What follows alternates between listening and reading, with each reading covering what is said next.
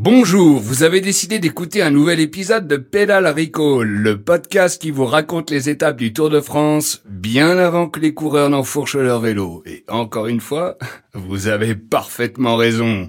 Parce que cet épisode, comme l'étape de cet après-midi, vous allez, je le sais, l'écouter confortablement installé dans votre canapé préféré. Parce que le confort, c'est important.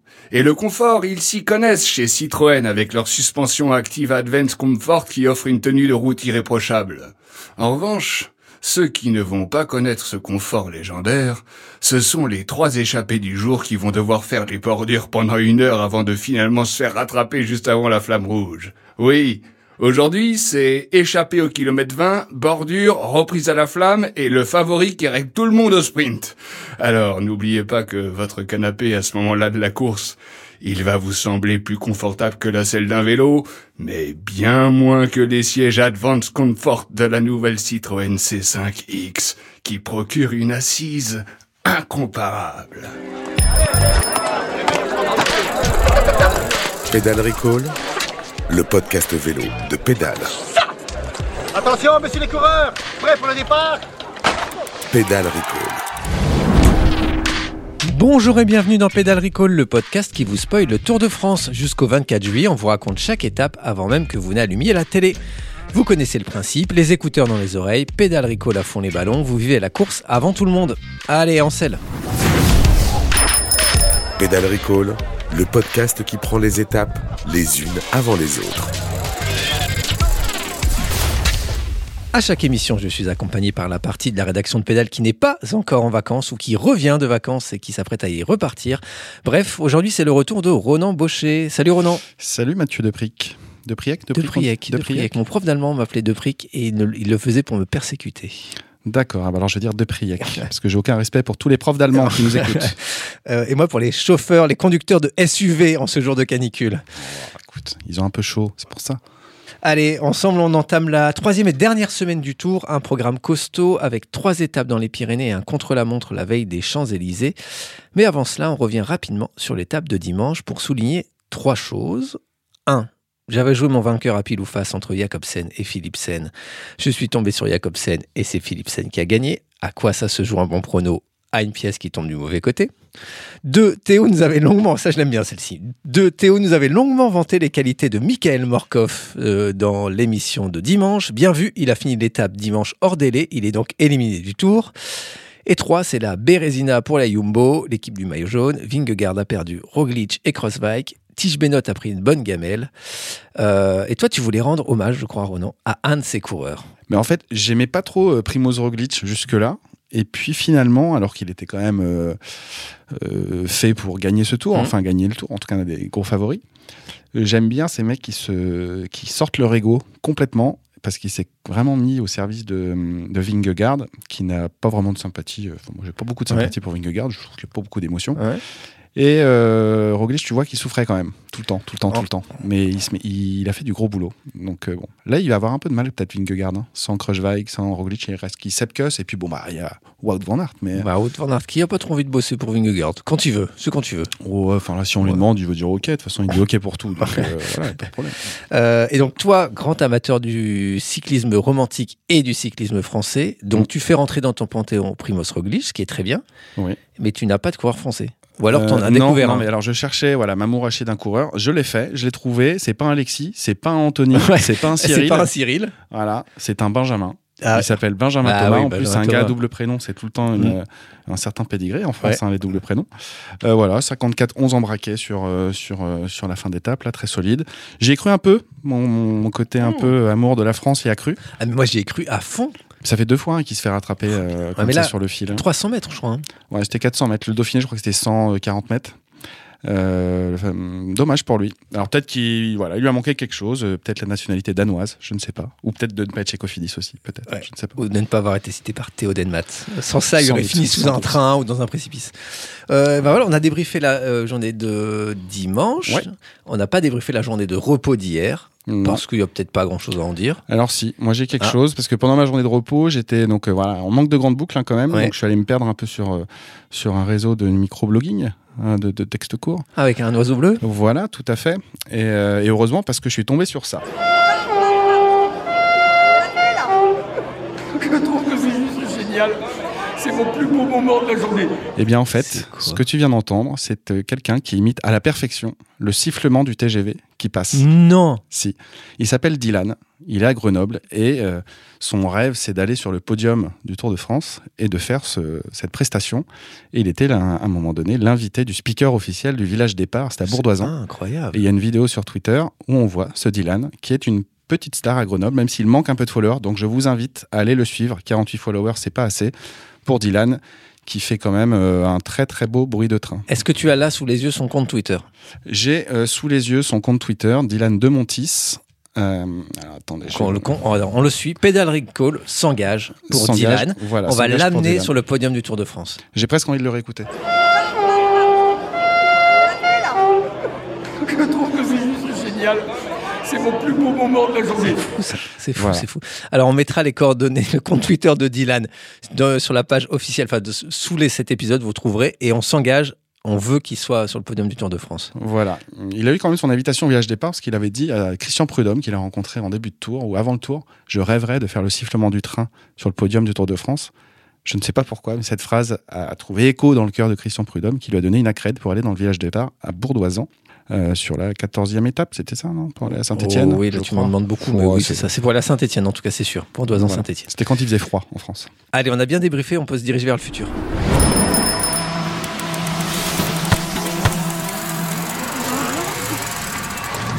Pour comprendre l'état du peloton ce matin, il faut s'imaginer bien blotti dans son lit, en train de doucement rêver, quand, tout à coup... C'est Dylan C'est pas Dylan, ça n'a rien à voir avec Dylan. C'est une corne de brume dans les oreilles, un saut de flotte dans la tronche, et ouais, c'est le réveil en sursaut. Après une journée de repos, les coureurs se farcissent aujourd'hui 178 km pour rejoindre Foix. Je ne ferai aucune blague là-dessus. Une étape que les organisateurs qualifient gentiment d'accidentée. Alors accidenté, ouais, mais plutôt un gros carambolage plus qu'un simple accident. Genre ceux qu'on regarde avec honte, mais avec plaisir dans les émissions bas de gamme de la TNT, par exemple euh, Autoroute des vacances et Gendarmes sur tous les, sur tous les fronts. Quoi. Souvent vers Fréjus. Ouais, c'est souvent dans le sud et t'as des, des, bagnoles complètement encastrées dans d'autres. Euh, alors jugez par vous-même. Quatre ascensions, dont deux de première catégorie. Le port de l'Ers, 11,7 km à 7% de moyenne. Le mur de Péguerre, 9,3 km à 7,9% de moyenne. Et ensuite, c'est 20 bandes de descente jusqu'à Foix.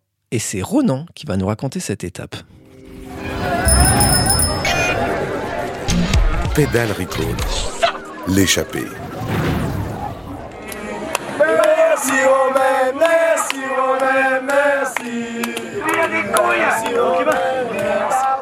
Et oui Mathieu, je me suis arrêté au kilomètre 124 euh, de cette 16e étape. Je suis dans le dernier tiers de la montée du port de l'Ers. Tu l'entends sûrement, mais je me retrouve au milieu des, fans de Romain Bardet. Le, fan club de Romain Bardet n'a d'ailleurs pas choisi l'endroit au hasard. Je pense que le, le dernier à être passé en tête au port de l'Ers sur le tour, c'était Romain Bardet en 2019 sur l'étape euh, Limoux-Pradalbi. Je crois que tu t'en souviens. Ah, et Mathieu, surtout, la Radio Tour vient d'annoncer une attaque de Romain Bardet 2 km plus bas. Là, je suis en présence de Léa. Bonjour Léa, comment ça va? Eh ben ça va très fort, hein. Euh, mon petit Bardet vient de se barrer du groupe maillot jaune, donc euh, à ce qui paraît là, ça va être, euh, ça promet de, de, il y a de belles promesses. Oui, je vous confirme, il est bien parti du groupe maillot jaune. C'est votre chouchou, Romain Bardet? Ah bah oui, moi je suis carrément euh, devenue une Bardette. hein. C'est moi qui ai créé le groupe, euh, donc voilà. Mais euh, c'est quoi Léa, une Bardette au juste? Eh bien, Claude François, il avait bien ses Claudettes, donc moi je me suis dit que Romain Bardet, euh, il pouvait bien avoir ses Bardettes. Donc je suis très fière d'en être une. Ok, super. Et, et- et vous êtes combien de Bardettes alors, Léa? Dites-moi. Bah, pour le moment, je suis toute seule parce que je viens de lancer le mouvement, mais je compte bien créer une petite page Insta et essayer de ramener euh, des filles avec moi. Euh, D'accord, mais pourquoi vous êtes lancé dans ce mouvement des Bardettes? Bah, au départ, j'ai lu l'interview de Romain Bardet dans le magazine Pédale de cette année. Et j'avoue que hum, j'ai eu un crush euh, direct. En plus, je crois au signe un petit peu. Et dans ma vie, il y en a eu quelques-uns un peu qui me rattachent à lui.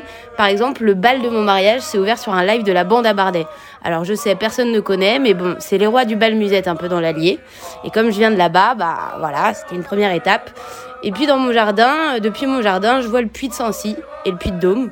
Je sais toujours pas lequel est lequel, mais en gros, euh, je me suis rendu compte que c'était un petit peu les routes d'entraînement de Romain Bardet. Et donc, euh, bah, je le savais pas, mais en fait, on était déjà euh, proches à ce moment-là. D'accord, d'accord, euh, Léa, mais donc il il faut faire quoi pour être une bonne Bardette Dites-moi tout. Eh bien, d'abord, une bouteille de, de vin par tête, c'est pas mal. Euh, il faut bien mettre des petits glaçons dans le rosé. euh, le petit 5% rosé, là, avec des glaçons, c'est pas mal. Parce que, comme le dit si bien Romain, euh, t'as vite l'impression de boire de la pisse, sinon, euh, au bout de 10 minutes. Euh, bon, et puis j'ai arrêté d'écouter Fusion FM aussi, euh, puisque visiblement euh, France Culture c'est mieux, selon Romain Bardet. Donc c'est vrai que tous les matins, je me coltine Guillaume Erner. Euh, mais bon, c'est pour la bonne cause. Manger euh, du fromage à tous les repas, bien sûr, on vient de l'Allier, donc le Saint-Nectaire, euh, très important. Et puis bah, viser les, les 62 kilos, euh, comme Romain, c'est un peu mon, goal de vie.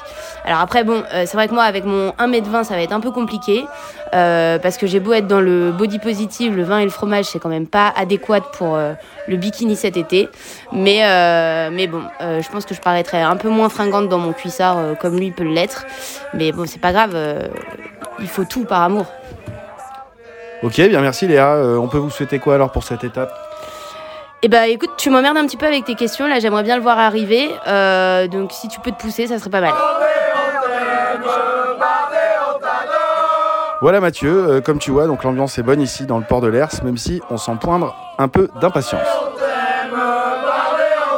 Et ben ça, c'était du reportage. Belle surprise. hein. Déjà, belle surprise. Premièrement, belle surprise. Et deuxièmement, innovation, reportage du futur. Reportage du futur Que tu ramènes comme ça de... que je ramène dans le passé, Oh là là, c'est fou ça. en direct du port de l'Ers. Et donc, euh, on découvre les bardettes. Enfin, Les la- Bardettes. La, bardette pour Enfin, l'instant. la Bardette pour l'instant, mais qui a vraiment une envie de créer un groupe, les Bardettes. Euh, J'ai hâte de voir ce que ça peut donner. Et je sais pas si tu as entendu parler de la bande à Bardet. Bah non, pas du tout. Eh bien, écoute, c'est un. J'ai reçu même un mail de la bande à Bardet qui me dit qu'il n'a pas de lien par... ce groupe n'a pas de lien de parenté avec Romain Bardet, mais Ouais. ils sont pas loin, ils sont de l'Allier et et Romain Bardet, il est plutôt de c'est quoi le département de Clermont-Ferrand, le Puy-de-Dôme? Le Puy-de-Dôme. Le Puy-de-Dôme. C'est ça, 63. Donc euh, ils m'ont ils m'ont rassuré, mais ils m'ont dit qu'ils avaient quand même fait un, un- c'est un vrai groupe de balmusettes. hein. Mais et- et ils ont aucun lien avec Romain Bardet. C'est-à-dire qu'ils ne se sont pas nommés Mm. comme ça en hommage à Romain Bardet. Non, non, non, ils sont, ils s'appellent vraiment Bardet. Ils disent que peut-être dans des temps anciens, quand les moyens de locomotion étaient euh, pas l'avion, pas la voiture, etc. Peut-être que les, il y a des Bardets qui se sont, euh, Ah, peut-être que, voilà, Une diaspora débardée. Voilà. Et ben ça fait beaucoup de boulot pour nos auditeurs parce que un, ils doivent aller soutenir Dylan et deux, ils doivent aller écouter les morceaux de la de bande, la bande à Bardet. Je vous, je vous conseille la mélancolie du slow. La mélancolie, d'accord. Voilà, La très bon, très bon moment du saxo, de saxophone. Euh, mais sinon, on est plutôt sur un style balmusette. hein. Donc, euh, si vous étiez au Hellfest, c'était pas trop, trop le même style, euh, voilà, par exemple. Et donc toi qui as fait ce reportage, qui a vu Romain Bardet s'échapper, est-ce que tu peux nous donner le vainqueur de l'étape du jour? Alors, Romain Bardet ne va pas gagner. Ah. Malheureusement, Euh, j'ai plutôt euh, une prédiction euh, qui est sur euh, Romain Godu, Romain tracté Godu. par Thibaut Pinot. David Godu. Euh, oui, David Godu, pardon, tracté par Thibaut Pinot. Ouais. Je sais pas si tu te souviens, la fameuse étape Limoux euh, Pradalbi, il y Mhm. avait cet enchaînement Port de l'Ers, on descend, mur de Péguerre, on redescend à Foix Ah oui. et ensuite Pradalbi. Ah oui. Et c'est à un moment donné euh, David Godu qui avait tracté Thibaut Pinot quand il avait fait un petit récital, euh, qu'il avait rattrapé Michael, euh. Michael Landa, etc. Qu'il avait repris du temps. et donc je vois bien. Godu. Mais là je vois Pinot euh, mettre Godu sur son porte-bagages. D'accord. Et je pense qu'ils vont, ils vont coincer, je sais pas, Simone Geschke ou je sais pas qui devant. et puis ils vont lui faire la peau dans la descente. Et puis voilà. Ok. Ah bah très bien, joli programme. Et Godu sur le podium à la fin. À la fin du tour? À la fin de cette étape. Ah d'accord, ok. Euh, au général? Ouais, ouais, bien sûr. Bien sûr. Et donc Et quant à moi, tout est très rationnel. Sais-tu, Ronan, quelle journée internationale célèbre-t-on aujourd'hui? La- quelle journée nationale on Ouais. célèbre aujourd'hui? Journée. Euh, C'est pas la journée nationale des pompiers. Et c'est la journée internationale des châteaux. des châteaux. Eh oui, les châteaux, les créneaux, les tours, le pont-levis, tout ça. D'accord. Et puisque je n'ai trouvé aucun châtelain dans le peloton, je me suis rabattu sur le coureur qui portait un nom de chevalier médiéval, en la personne de Benoît Cosnefroy. Benoît Cosnefroy. il a Et il est carrément partout, un lui, nom hein. du Moyen Âge. Il est partout, Cos- Et donc, Monsieur voilà. Cosnefroy. Et donc c'est lui qui va gagner aujourd'hui. Facile ou pas Il va le gagner? Oh, ça, je peux pas te dire. Attends, déjà que je me suis creusé la tête pour trouver un enchaînement logique. euh. Ok, bon, je, je respecte. Je respecte. Pédale Recall. Merci d'avoir écouté Pédale Recall jusqu'au 24 juillet. On sera là tous les jours d'étape au petit matin pour vous spoiler votre journée de Tour de France. Les épisodes vont de moins en moins s'enchaîner, ce qui ne doit pas vous empêcher de vous abonner via votre application de podcast préférée. Merci beaucoup Ronan. Merci Mathieu et j'embrasse Dylan. Et ouais, et ben moi aussi, j'en profite, j'embrasse Dylan. On se retrouve demain, même heure, même lieu, pour une grande étape de montagne. Merci de nous avoir écoutés et n'oubliez pas, Stephen Bisseguer n'est pas un roman de Tolstoï, c'est un coureur cycliste. Pédale Recall, le podcast vélo de Pédale.